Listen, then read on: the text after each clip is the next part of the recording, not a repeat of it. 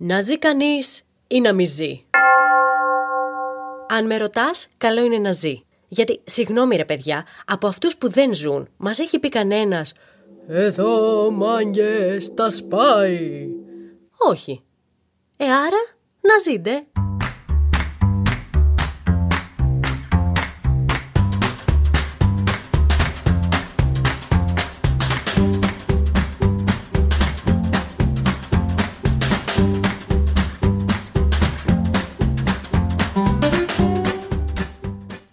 Όπως καταλαβαίνεις, αυτό είναι ένα μαύρο και άραχνο επεισόδιο από όλα εκτός κρεμμύδι, γιατί εκτός από τρομερή podcaster, τρομάρα μου, λατρεύω αυτό το είδος χιούμορ. Γενικά με έχει βρει μπόλικο θανατικό τα τελευταία χρόνια, οπότε ήρθε η ώρα, εγώ, η Έλενα Ντάντζελο, να σου μιλήσω για τον κοκαλιάρι θεριστή. Ε, είδες. Το λέω και κουλτούρε, μη φρικάρεις, γιατί μπορεί να πάτησες το επεισόδιο με την τζίμπλα στο μάτι και τον καφέ στο χέρι, οπότε δεν θέλω να σε ταράξω. Τώρα φτύνεσαι, το ξέρω, γι' αυτό θα στα πω όμορφα και light. Ξέρω βρε, μην αγχώνεσαι. Σε αυτό το σημείο να σου πω ότι τον φοβάμαι κάργα που λέμε και στο χωριό μου. Παίρνω όλα τα μέτρα για να τον αποφύγω. Όχι γυμναστικές και διατροφές ή τίποτα ελάττωση ή άγχους. Όχι. Χτυπάω ξύλο, κουνιέμαι από τη θέση μου, φτύνω στον κόρφο μου, μόνο επιστημονικά αποδεδειγμένους τρόπους. Να σου πω κάπου εδώ ότι η γιαγιά μου λέει αυτό τον τελικό προορισμό Ουρανούπολη. Ούτε παράδεισο, ούτε κόλαση, ούτε τέτοια. Ουρανούπολη. Ήρθε η ώρα. Όχι αυτή μωρέ. Η ώρα για... Η ιστορία μέσα στην ιστορία. Ήμουν που λες μια μέρα στη γιαγιά και στον παππού, για καφεδάκι, καλοκαίρι ήταν, και κλασικά, όπως όλοι οι παππούδες, έλεγαν για τη μέρα που θα πάνε στην Ουρανούπολη. Ε, πήρι, πήρι, πήρι, πήρι, πήρι, πήρι, χτυπάει το τηλέφωνο και μου προτείνει μία φίλη μου να πάμε χαλκιδική για μπανάκι. Αμάξι δεν είχαμε, οπότε είπαμε να πάμε με το κτέλ. Πάμε στο κτέλ και βλέπω μία μεγάλη ταμπέλα πίσω από τον κισέ. Ουρανούπολη μετεπιστροφής. Και από κάτω ή ώρες ή κάτι άλλο δεν θυμάμαι τώρα. Εγώ τότε δεν ήξερα ότι είχε μέρος στη Χαλκιδική που το λέγανε Ουρανούπολη. Οπότε καταλαβαίνεις το σοκ μου, ε. Τι στο καλό. Είχε ο άλλος κόσμος αλέ ρετούρ και δεν το ήξερα. Πήρα αμέσως τη γιαγιά μου τηλέφωνο. Ένα θα σου πω. Ακόμα γελάει με το τζιμάνι την εγγονή της. Πάμε πίσω στο ευχάριστο θέμα. Εμένα λοιπόν, αυτό, όπως σου είπα και νωρίτερα, με φρικάρει απίστευτα. Μία οικογένεια έχουμε γίνει μετά από τόσα επεισόδια, οπότε θα στα πω. Εγώ λοιπόν έχω χάσει τον μπαμπά μου πριν από κάποια χρόνια και τώρα πρόσφατα τους παππούδες μου με διαφορά μηνών παρακαλώ. Ευτυχώς να λέμε που το κόλυβο είναι superfood και, ξέρεις, θα διατηρηθώ fit. Φαντάζεσαι να μοίραζαν πιτόγυρα αντί για κόλυβα; Με όλα αυτά που με έχουν βρει, θα είχα παχύνει και θα ήμουν και στεναχωρεμένη. Όλο λίπος θα είχε γίνει. Γενικά πάντως έχω μεγάλη γκάμα και αυτό είναι επειδή είμαι μισή Ιταλίδα. Δηλαδή έχω δει ελληνική κηδεία σε πόλη αλλά και σε χωριό αλλά και καθολική σε πόλη. Σταμάτα να φτύνεσαι σε βλέπω.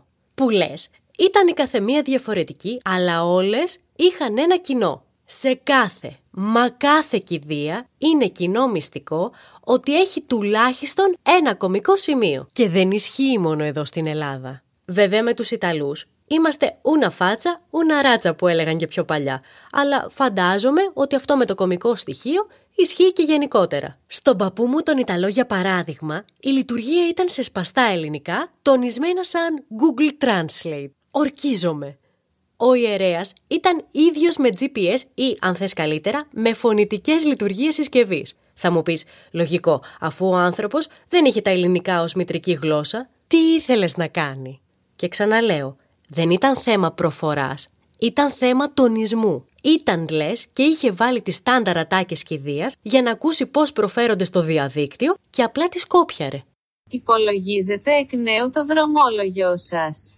Θέλεις κι άλλο παράδειγμα που είναι τέρμα αστείο σε κηδείες; Οι κρυπουλιάρικες ατάκες σήκω πάνω να μας δεις, άνοιξε τα μάτια σου άντε φτάνει τώρα, και άλλες τέτοιες παρόμοιες. Θα το πω προς πάσα κατεύθυνση. Και όπου πιάσει.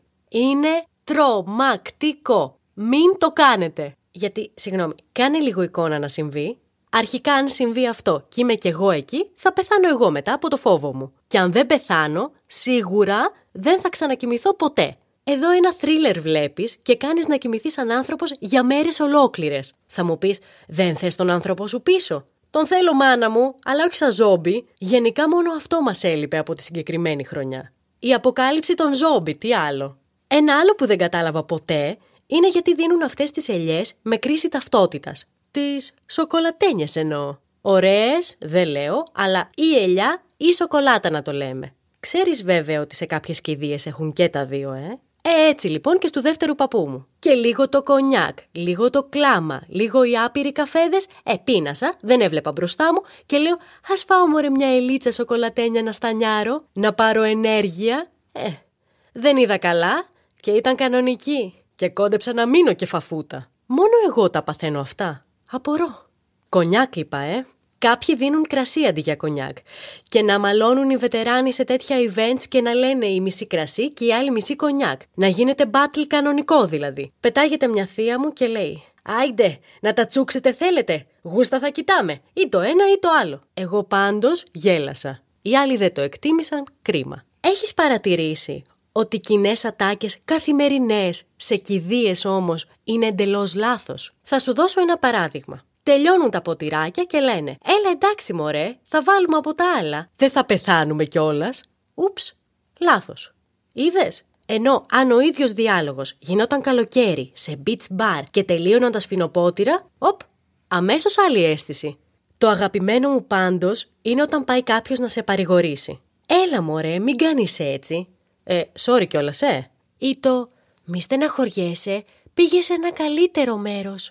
Δεν πήγε παιδί μου με το ουρανούπολη travel εκδρομή στη μαγευτική Ικαρία με ημιδιατροφή. Αυτό μάλιστα θα ήταν σίγουρα ένα καλύτερο μέρος. Τώρα εκεί είπαμε. Δεν ξέρεις; Καλά, το μη στεναχωριέσαι δεν θα το σχολιάσω καν. Γιατί αν δεν στεναχωρεθείς τώρα, πότε; Στην προαγωγή; Όχι ρε φίλε, μου έδωσε προαγωγή, τι μου συνέβη; Ή σε άδεια με αποδοχές; Αχ, θα φαρμακοθώ.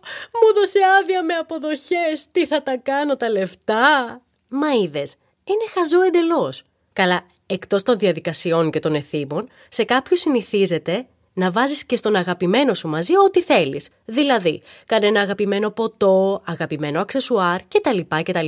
Βάζανε που λες, με βλέπει και ο ξάδερφός μου και μου λέει: Εσύ δεν θα ρίξεις τίποτα. Ρε, εσύ δεν είναι η φωντάνα τρέβει, ο παππούς είναι. Κάπου λίγο όπα.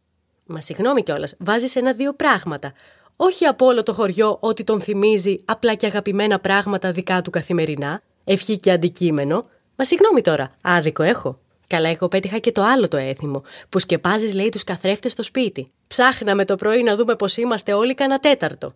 Γιατί είμαστε και μεγάλη οικογένεια. Α, να εδώ. Να θες να πληθείς, να χτενιστείς, να διορθωθείς λίγο. Άσε. Πάντως, οφείλω να δώσω συγχαρητήρια σε όποιον σκέφτηκε στις κηδείες να δίνουν μόνο ελληνικό. Και αυτό είναι για καθαρά πρακτικούς λόγους. Γιατί φαντάζεσαι να ερχόταν ο καθένας και να έλεγε ε, Εγώ θέλω ένα ντεκάφ με μαύρη ζάχαρη και για τη γυναίκα μου ένα καπουτσίνο με διπλό φυτικό αφρόγαλο.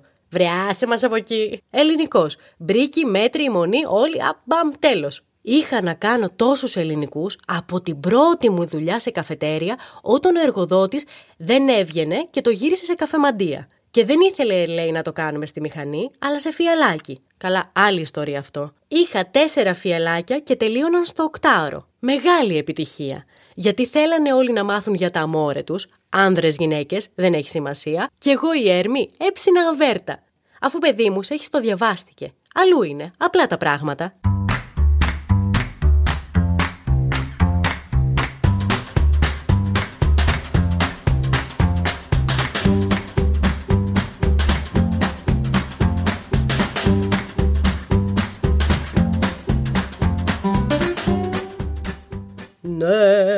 Ναι, αυτό ήταν το επεισόδιο.